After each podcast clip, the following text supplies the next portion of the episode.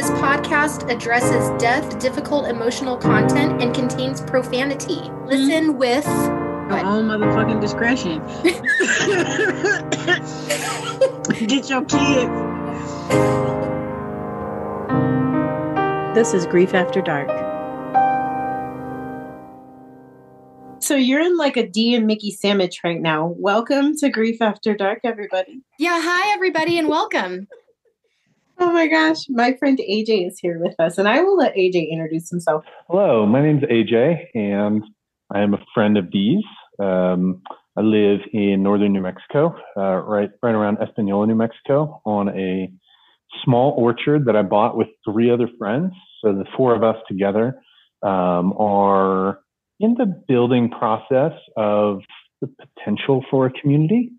Um, it's it's yeah, we've been doing a lot of building, literally just our spaces for ourselves. And um, I have lived in New Mexico now for four years, and I am polishing off a PhD in philosophical and theological studies of religion at a place called Drew University.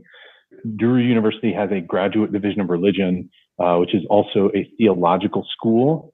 And one of uh, a couple of my professors, I won't, I won't name drop, but they're in, in the world of Christian theology, particularly in the world of progressive Christian theology, or what a lot of Christians would say, that's not Christian anymore.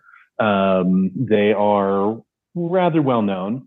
Um, and my educational background is significant just in, in the sense of I grew up um, very much evangelical Christian uh, in the Midwest uh, have deep roots in Kansas, Indiana, Illinois, and Minnesota. And um, I traveled, uh, I should say, I lived in many different places for at least one year um, before landing um, in New York City to go to seminary at a place called Union Theological Seminary in New York City. It's on the Upper West Side in Morningside Heights. Uh, what um, Tina Fey on 30 Rock called White Harlem and um, Union Theological Seminary is a 185 year old institution. It is often considered the bastion of liberal Christianity. Hmm. Um, they, at one point, were owned and they were started by and owned by the Presbyterian Church. And in the debates about the meaning of evolutionary theory in the 1880s, they separated themselves from Presbyterian Church that's how you get the debates between Westminster Theological Seminary in Pennsylvania and Princeton um, Theological Seminary um, in New Jersey. And Union was right in the middle of all that. And basically, since the 1880s, for the last 150 years, Union has taken the more progressive or radical option on every single theological and social issue um, that ever had to do that ever rocked the Christian church. Um, so in the 19 teens, it was the fundamentals, and they absolutely rejected that. Um, the, the Rockefellers built an entire church for a guy named Harry Emerson Fosdick that was also the buildings that was attached to the buildings um, for Union Theological Seminary's um, uh, campus. Uh, it's neo Gothic architecture, and then especially during civil rights era, you saw the rise of a guy named James Cone with Black liberation theology. Um, may he rest in power. Um, he died in 2018. Um, he was a firebrand who ignited um, a new generation of theologians. And so, off of his heels, he's he's known as the creator of Black liberation theology, but he's not obviously not the only one. Um, and then he inspired um, womanist liberation theology, mujerista liberation theology, queer liberation theology. Uh, we're just kind of moving forward from like the 70s, 80s, 90s uh, into today, and um, and so it has been uh, Union Theological Seminary has been a home for um, some of the most prominent theologians um, in uh, in Protestant Christian history they, to this day, have the only theologian who made the cover of the New York Times, a guy named Paul Tillich, uh, in, in the 1950s. And I went there actually to study, of all things, psychoanalytic theory in religion. Oh. Uh, so I did my master. I did my master of arts degree in psychoanalysis, uh, psychoanalytic theory with a woman named Anne Belford Ulanov. Um, and she uh, is, a, is a prominent Jungian and object relations psychoanalyst and has written a bunch of books. And then from there, I, uh, I got my master's degree there, and then I linked up with a couple of the professors at, at Drew University, which is where I said I'm doing my PhD. Drew is a United Methodist owned seminary, and they are on the far left or progressive um, end of what even United Methodists can be. If the majority of the United Methodists had their way, they would kick Drew out. And they've made that very clear. Hmm. Um, but they can't because Drew owns the, the archives for the uh, founding figures uh, original documents, a guy named John Wesley. So they own the archives for John Wesley's documents. And if they get rid of Drew, they lose access to the documents. so it's a fascinating political situation that, that we find ourselves in. And more practically, a couple of years ago, a letter was written upon um, on behalf of the existing out queer clergy in the United Methodist Church to the denomination saying, hey, we need to have a talk. And about half of the people that had signed that were actively affiliated with either Union or Drew. And I, I knew quite a few names on there. A couple of them are kind of closer friends. Um, so the United Methodist Church is going through a series of convulsions right now around that. Uh, and I'm over here on the outside because I'm not a United Methodist and I never really cared whether or not they resolved this or whatever obviously I want safety for um, my queer kin. Um, I want I want there to be a place for the radicalism of this, you know, brown Palestinian executed by the state, uh, and that legacy to live on in some kind of institutional form. Uh, but personally, I'm not committed to that. I'm not committed to any form, extant form of Christianity and creating um, uh, a theology or even a body politic that would try to rescue that legacy. I think if Jesus' legacy is going to be rescued, um, it's not going to be by any forms, current form, institutional forms of Christianity. And that's where I find myself amidst a whole bunch of uh, interesting philosophical and theological debates. Welcome to Grief After Dark, everybody.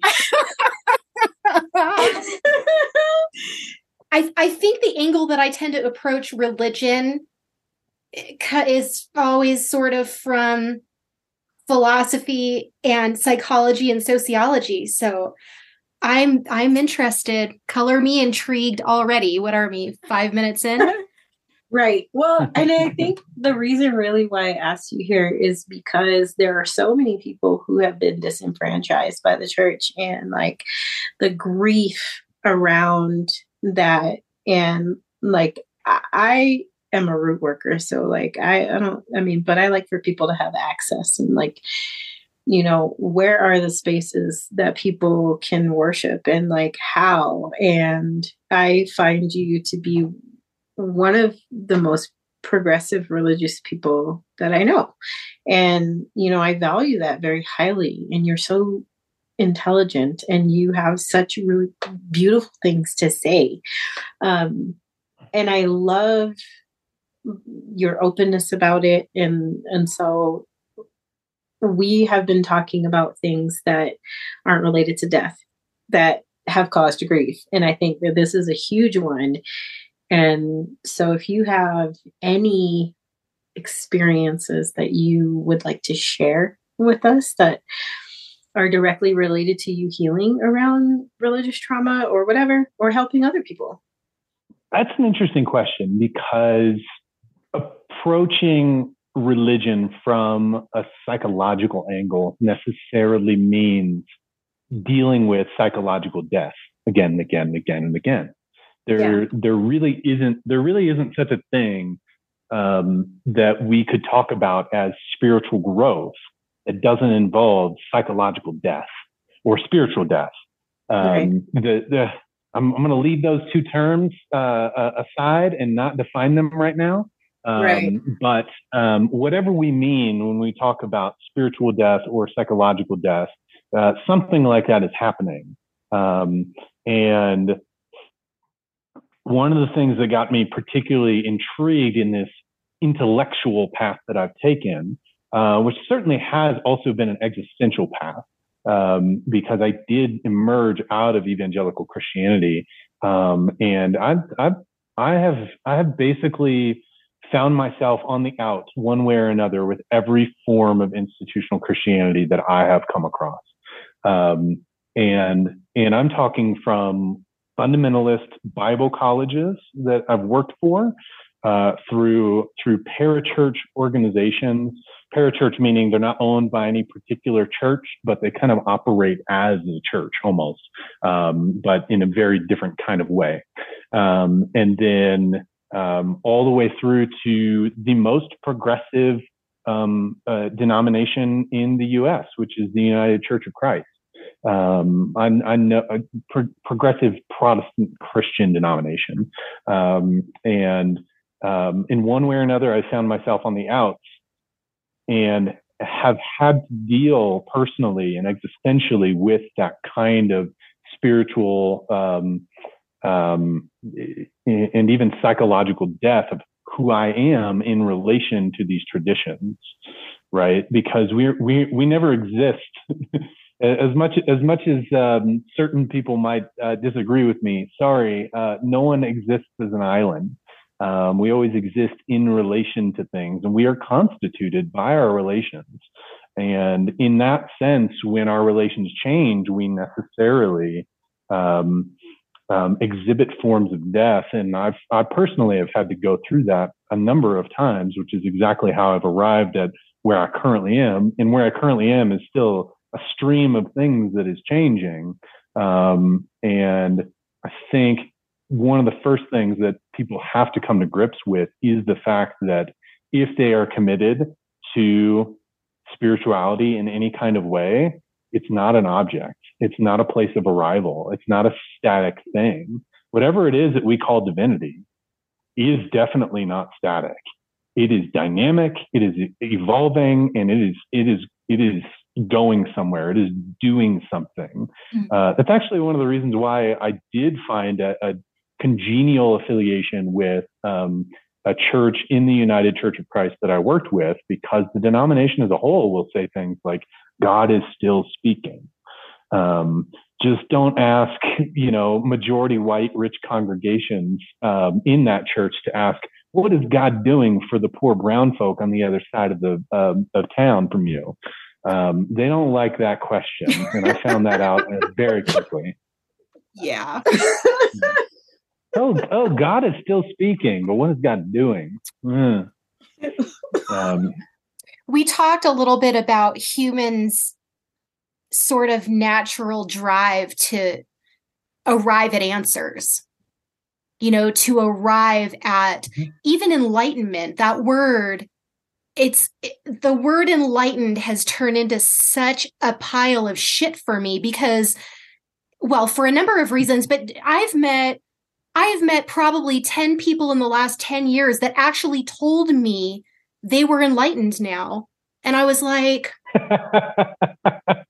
yeah. yeah. and I, I mean, my, I always go back to the line that Einstein didn't have to sit around and talk about how smart he was.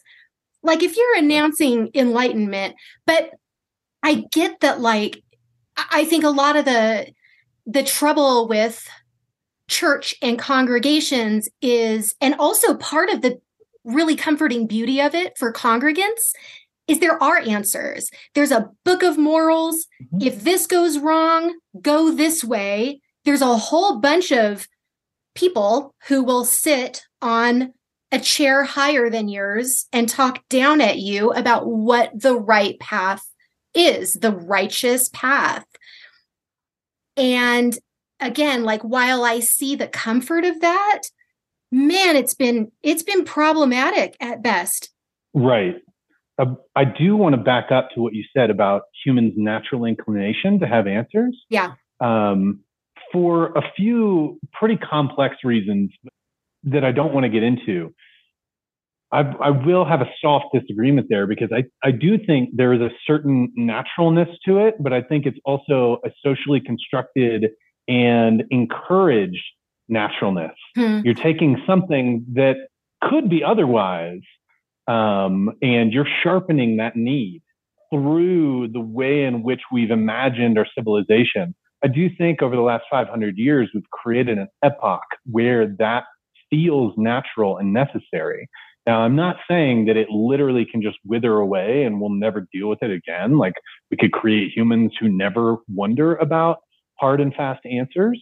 Um, but I do think the epoch of Western civilization, whatever we mean by that, has sharpened that desire so much that we can hardly imagine ourselves outside of it. And the most radical critics of, of Western enlightenment will, the, one of the first things they will tell you is that we struggle to even imagine alternatives to the ways in which we think. Uh, it's easier to imagine the end of the world than it is the end of capitalism, as one uh, theorist said, Fredric Jameson said, right? Like we can't even begin to imagine what it would look like for civilization as we know it to continue without capitalism. But we're like, oh, the whole fucking world's gonna die. Mm-hmm. Um, I can you know, imagine. And exactly. Oh, and, and that's just it. Like, but I can yeah. imagine that shit. Mm-hmm. Like, listen, but on the on the on the spiritual side, side of things, one of the things that I so I, I have worked as a minister and a youth pastor, uh, and one of the things that I have always treasured from what I have taken from uh, from what I have learned at the feet of Buddhists, I I have sat in Zen meditation in the line of Thich Nhat Hanh, um, and one of the things that I always took from that tradition, or or really tried to integrate into myself, uh, was some of the paradoxical wisdom that they have. Uh, they call them koans. Um, and and one of the things that they say is, oh, if you if you see the Buddha on the road, kill him. Right. Because no one can can give you enlightenment. No one can give it to you. Um, now, having constructive responses to people's questions is a necessity in spiritual community. Like I don't I don't see any way of con, of constructing spiritual community in a, in a way that breeds mutuality and compassion and even love without having people who are mentoring each other um, in different ways. And those people in some sense are going to have spiritual direction. And in a lot of and in a lot of um, traditions they don't talk about you know um, people having answers. They talk about spiritual direction or giving you um, tips along the path. Um, the to me the key issue with it, the reason I brought up this this epoch of certainty is because one of the key issues is you can know for certain that you have imbibed in uh, so deeply um, you have you've drank the Kool Aid so to speak um, about the supposed necessity of certainty the moment that you are more interested in being right for yourself and looking right than you are about having the kind of wisdom that that makes other people better and breeds better community right?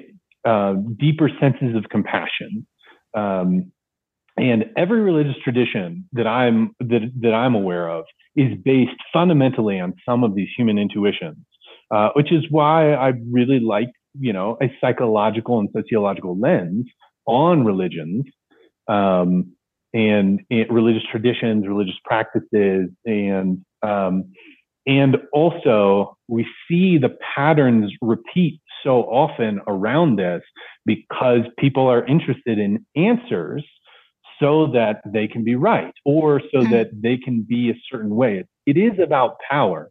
And if you don't name, um, if you don't name power dynamics in your community really clearly, then you will have no hope of eradicating them. Not that they can ever be finally eradicated, but at least mitigate. I should say you will have no hope of mitigating them. Um, you might be able to mitigate some power dynamics if you incorporate into your community those levels of wisdom and shared accountability.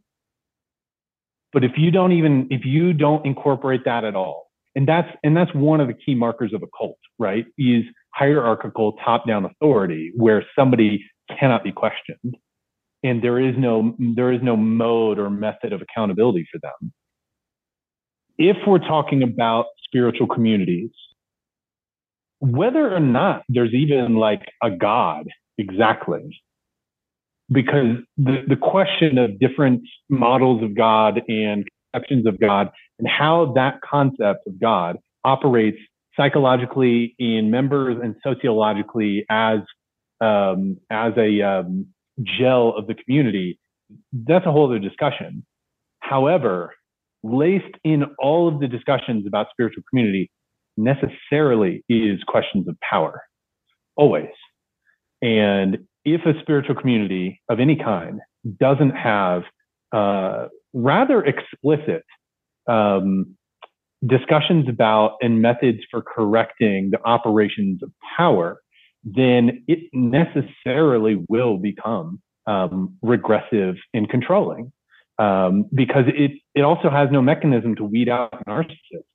Right. Um, and um, and well, frankly, I've seen narcissists run train on every spiritual community I've been in, every single one. You know, it doesn't mean that they completely dissolve the community, right? There there are ways of carrying on, um, but if you don't have those, and this is why you know spiritual leaders have to have certain kinds of talents. They cannot be naive. They cannot be merely the most charismatic. They cannot be the ones who just happen to receive a message, you know, because I do, you know, whatever divinity is, I do think that humans are in some kind of complex relationship with it. And the moment you try to name exactly what divinity is or who can have access to, divinity and all that, that's also a power move, right? Divinity as a concept and divinity as a as a spiritual gel in a community can it has the possibility of being a great democratizing force. But whether or not humans can deal with that, that uncertainty is, is another yeah. question entirely.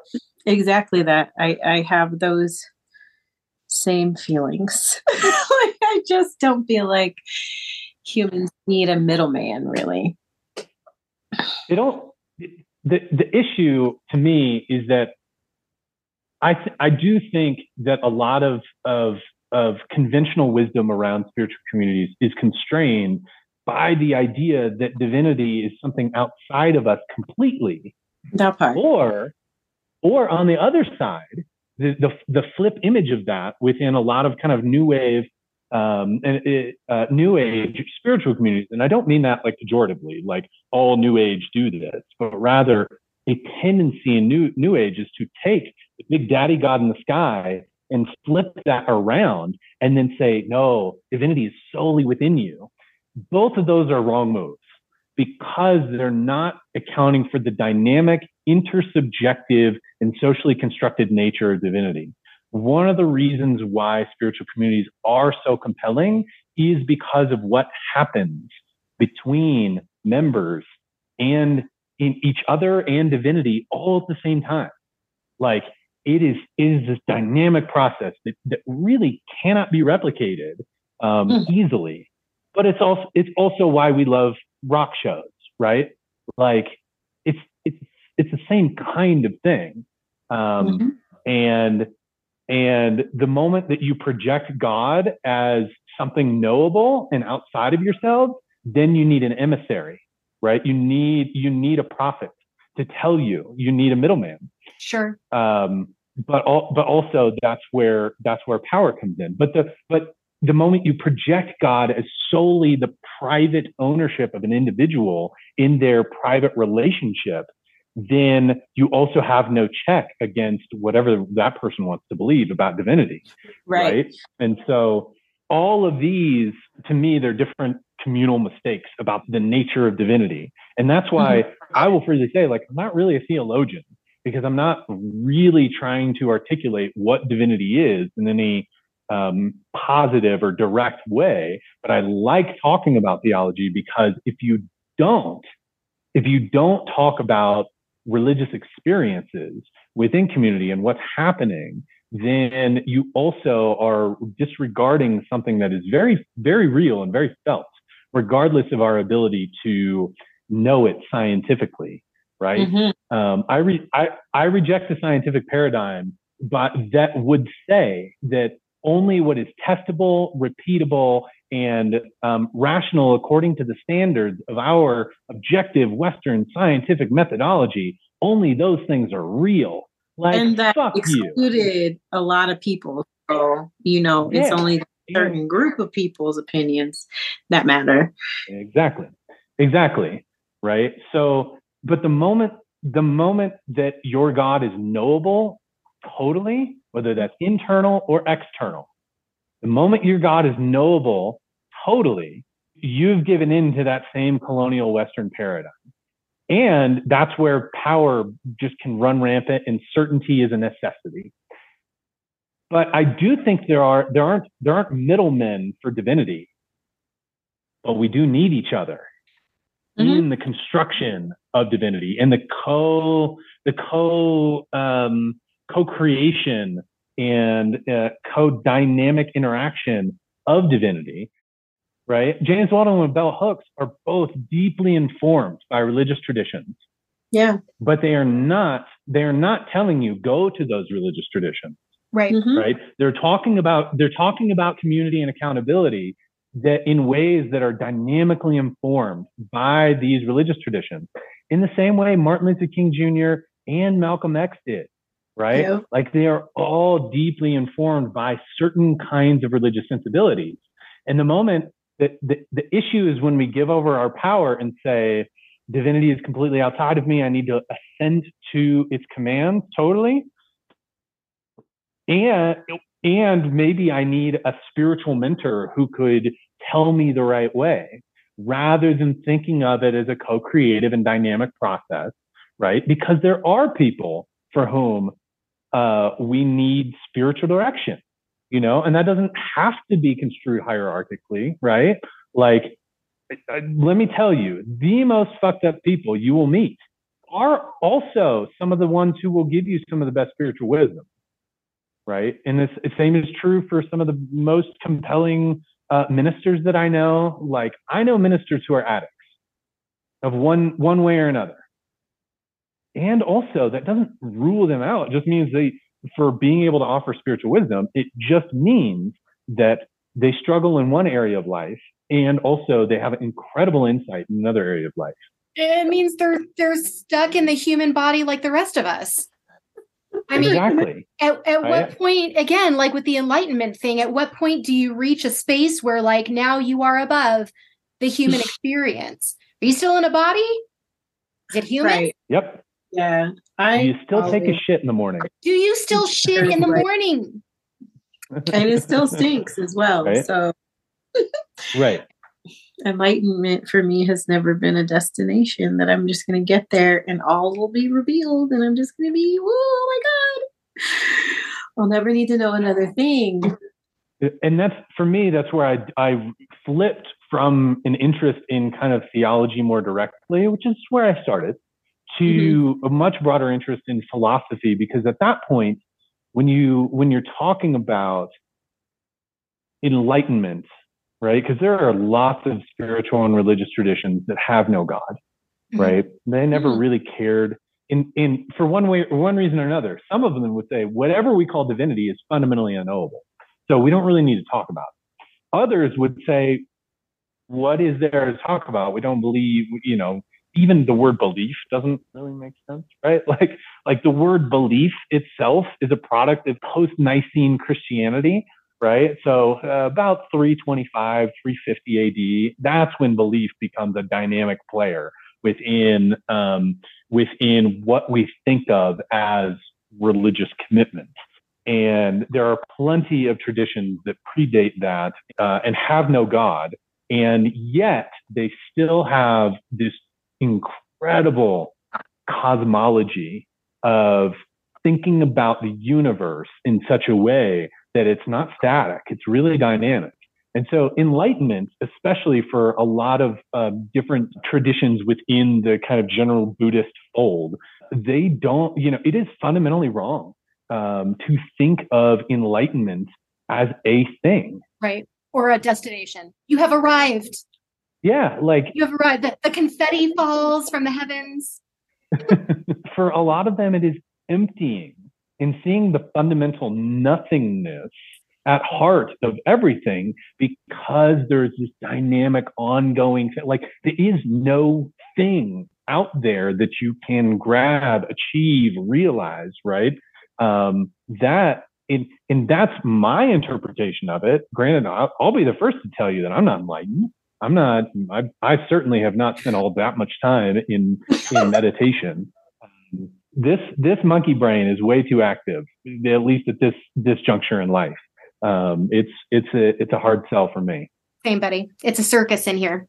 You did clarify though and i would agree that like the the place that i was coming from does have more to do with western culture religion because the older yeah. dudes including buddhism and the franciscans like i i can get down with people who do embrace paradox because that's that's where i have ended up in my spiritual death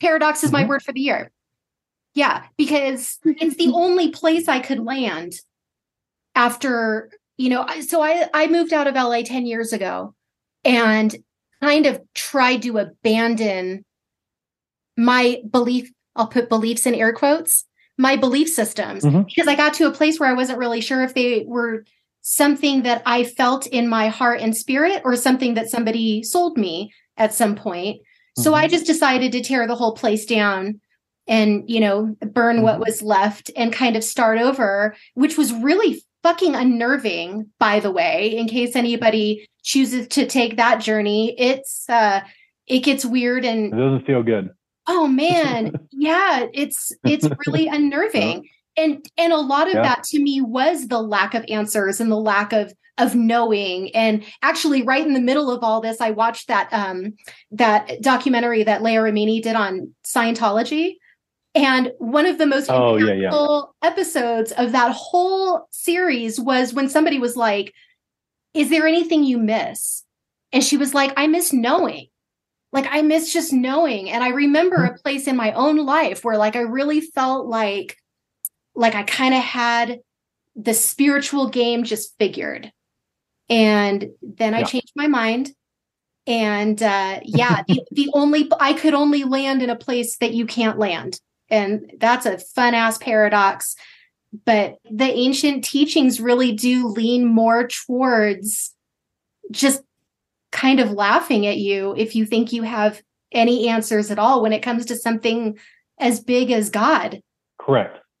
The question for a lot of religious communities is is it is deeply sociological, which is it's a stress test, which says how much mystery and unknowing can we cultivate in this community as a community? Um, because the seeds of doubt feel corrosive to a lot of people. And they feel like we're not on the same page. And they yeah. feel like like we're not going in the same direction. And one of the comforts of spiritual community is a group of people who uh, key into that um, that in-group belonging and confirmation bias about mm. one's own place in the cosmos and that's that's a deeply existential thing that is not rational it is not cognitive we can give cognitive words to it but it's not fundamentally that we and and once you let go of that, spiritual death. Yeah. Right? Tom Petty comes in with the chorus, and I'm free. Perfect. Mickey, what was the catalyst for you in moving from that sense of certainty in having the spiritual life or whatever, uh, that's kind of how you phrase it, figured out to beginning to question it? Do, do you, can you think of a single catalyst, or was it a, a growing, creeping realization? Uh, I think the catalyst was moving from the place that I had lived my whole life um, and leaving what was my spiritual community and and people who had known me forever. I didn't really think it was going to be so spiritual a journey, but really the the major tearing down was just like in the last few years and i have i have a sibling that has a terminal cancer diagnosis and that that was probably the that was the beginning of existential for me. That that i've never hit existential the way i did. Because at that point i was just like what the fuck? Like wh- what is the point? Why am what it still breathing in and out why? And and i had to start from scratch nothing at that point it mm-hmm. turned everything so upside down that nothing really nothing sat right with me anymore. It nothing really made sense. Yeah. I'm going to send you both my newest t-shirt that i made for my dear friend josh because i've said it so many times in the last like year or two. It's so good. It says existential is not a crisis. I need love it. that. And it's like I, i'm very proud of the Love that. design i'm going to send it yeah we're going to send it to everybody Oh, well, thank you. yeah why is that folks Nice. don't worry fear Yeah. not walk into the darkness you'll be fine come out the other side with a wine spritzer if you're lucky Spritzer, even. Oh, yeah. No, so Oh, fancy. yeah. I love that. Well, thank you, AJ, so much for joining us. We have arrived at our not so rapid fire, rapid fire question segment. Okay. If you like to play, let us know. You have to consent to this. I'm, I'm in. Let's do it. Awesome. What would you do if you were a god for one day? that's what the internet picked for this conversation Yes. Impressive. Impressive question. I Can't give a philosopher a question so broad. Like, um, um, I would probably summon another god, like uh, I don't know, Chris Hemsworth. You know, like probably probably summon probably summon that god and see, yes see what kind of godlike activities we could get into together. Yeah. you saw the latest. You saw Thor: Love and Thunder, right? When Oh, he gets all his course, clothes blown off, and then you're just like, "Oh boy!" I pushed pause several times. Don't play. it's kind of it's kind of criminal that somebody could look like that. You're like, "What the fuck, man?"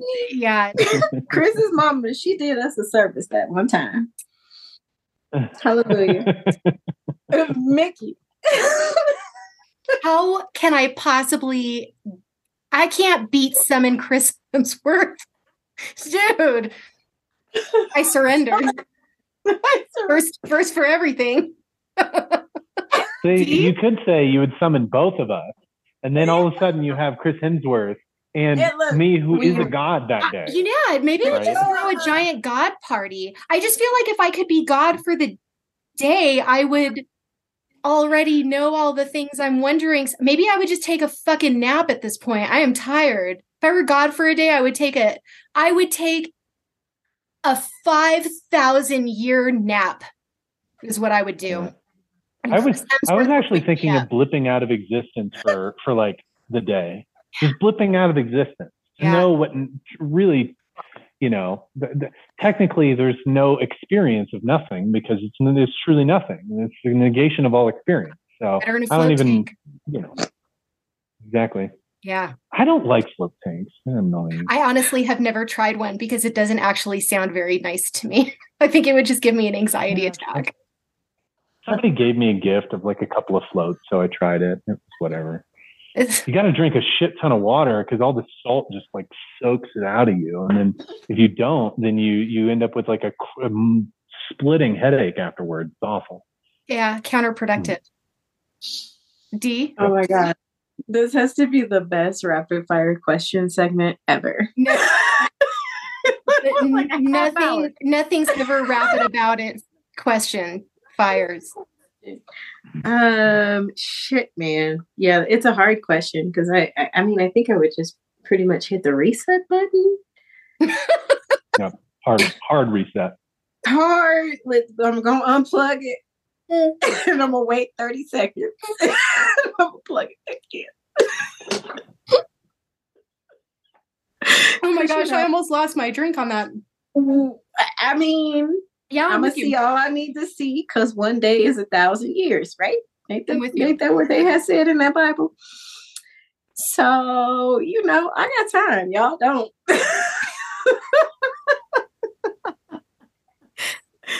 um, you know, we might have to restart a couple times. I don't know. we'll see what's going on. Just keep unplugging Um, it, plugging it back in, and see Yeah. see if it works. blow out the cartridge. Um, what would you do if you were a five-year-old for a day? That's kind of like being a god, y'all. God, it really is. I just play and nap. Same answer. you would just take a nap. No, it's not the same. You know, it has weird connotations now. I really kind of Right. just want a really good meal. I would talk someone into making me a really good meal, taking a really good nap, like like a 25 year nap. I miss being carried around. It Mhm. doesn't happen that often when you're when you're six feet and two hundred pounds, right? Like Yes. people don't just carry me. So I, I, I, Or just, just- I just be like kind of like this all day, like up, up, up, up. Or Come on. like, you know, you get to sit in someone's lap and they just comfort you. Like that doesn't happen. Yeah, totally. That does Do not know- happen. Tim's gonna get home, and I'm gonna be like, Hold me. just sitting in your. Hold on, let me try something. just work with me here. you pretend I'm five. Oh no, no, no! Now you made it weird. Shit, Ooh, that that's a different church. I'm uncomfortable. Yeah, that is the kind of church I will not be affiliated with. yes. Well, thank you. Um, who is your celebrity crush? Well, we already covered that now, didn't we? I literally cannot stop thinking about Chris Hemsworth. uh, Five hard minutes now. yeah. I don't often find celebrities all that all that compelling. Like I don't really have crushes Well, on them. I I'm mean, like, whatever. you know, you I'm heading towards my elderly years, and you know, I I want to be like this really naughty, flamboyant old lady. I got started years ago. Anyway, um, I have a list, and I do. I'm like, well, I want some man meat. Thank you so much. Is it Patrick Stewart? Oh my God! Listen, Is it? Is that what you would Patrick- say? no, it's not what I would say. First, he he's on the list, though. Yes, absolutely. He's not number one. Who's number one? Number one Go is Chris Hemsworth. Okay. obviously, or Keanu, close. They're both number one. I mean, I have massive crushes on like on like very minor like Instagram celebs. You know, like I don't, and I don't mean to like I'll name this person. I don't mean to say she's minor, but in a certain sense, like she's not exactly famous, but she's made a life for herself. Uh, Lane Moore, do you know her? Hmm. Nope. no. Let me let me go ahead and look her up. Let's then. do a quick yeah, Instagram. she's got a great stalk. Instagram account. She does these. She's like a comedian, and um, and uh, like she's written one book that's published. She said she she has another book uh, that's coming out soon. Um, she does this like um, show she calls Tinder Live, and she does a lot of like funny videos. You know, just in general on on the gram. And I totally have a massive crush on her. I'd be like, yes, that's, That's I'm, I'm going with that. Okay. All right, not- cool. we already covered. We already covered Chris Hemsworth. I'm going with Lane Moore. Okay. If somehow she sees this, hi Lane, I can be available for you. I promise. Really do need to do video clips of this one of these days. Uh, I, I'm actually going to say Johnny Depp because he just goes so far back in my crush years, and nobody I mean, crushes like a teenage girl. So Friday the Thirteenth A was very, like a very, a very complicated answer. Okay. you have no idea. Mhm. it's real complicated. I mean, it's Freddy Krueger con- con- complicated, but I mean.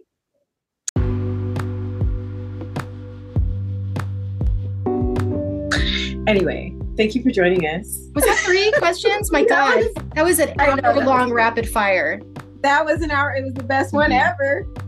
Tim, good luck with that. AJ, fun, do you Tim. do you have any thoughts to end us on?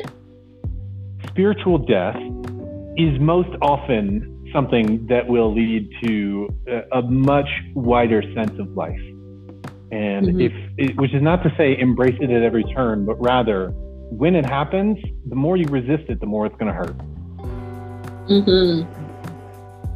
Well, thank you for telling everybody exactly what I needed to hear. that was kind of you. You're welcome. You're welcome, Mickey. So, Thank you for everything you said. That was, um, I feel like we really kind of cheated what should be a three week to four week long conversation into an hour.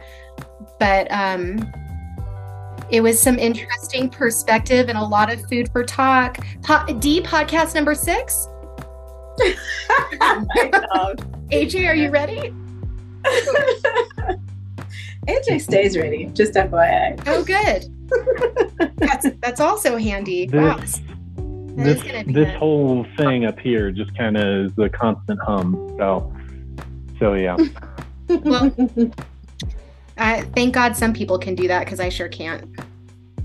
Oh, it's annoying. I'll tell you that much. It's fucking annoying. It really is. It'd be like it'd be like 6 a.m. and I'm like my dog wakes me up for whatever reason and I'm like, but what about the being of being? But what about the being of being? Uh, what awful. happened? Again, that's Oh. why I bring the wine spritzer. I should have. I'm going to get. I'm going to uh, Santa Fe's best Thai restaurant, which is re- actually really cheap um, tonight. So I'll have to get me something nice with that. Perfect. Cheers to that. Exactly. Thank you Cheers, again. Indeed. Appreciate it. Yeah. good, good. Thanks for having me. Anytime.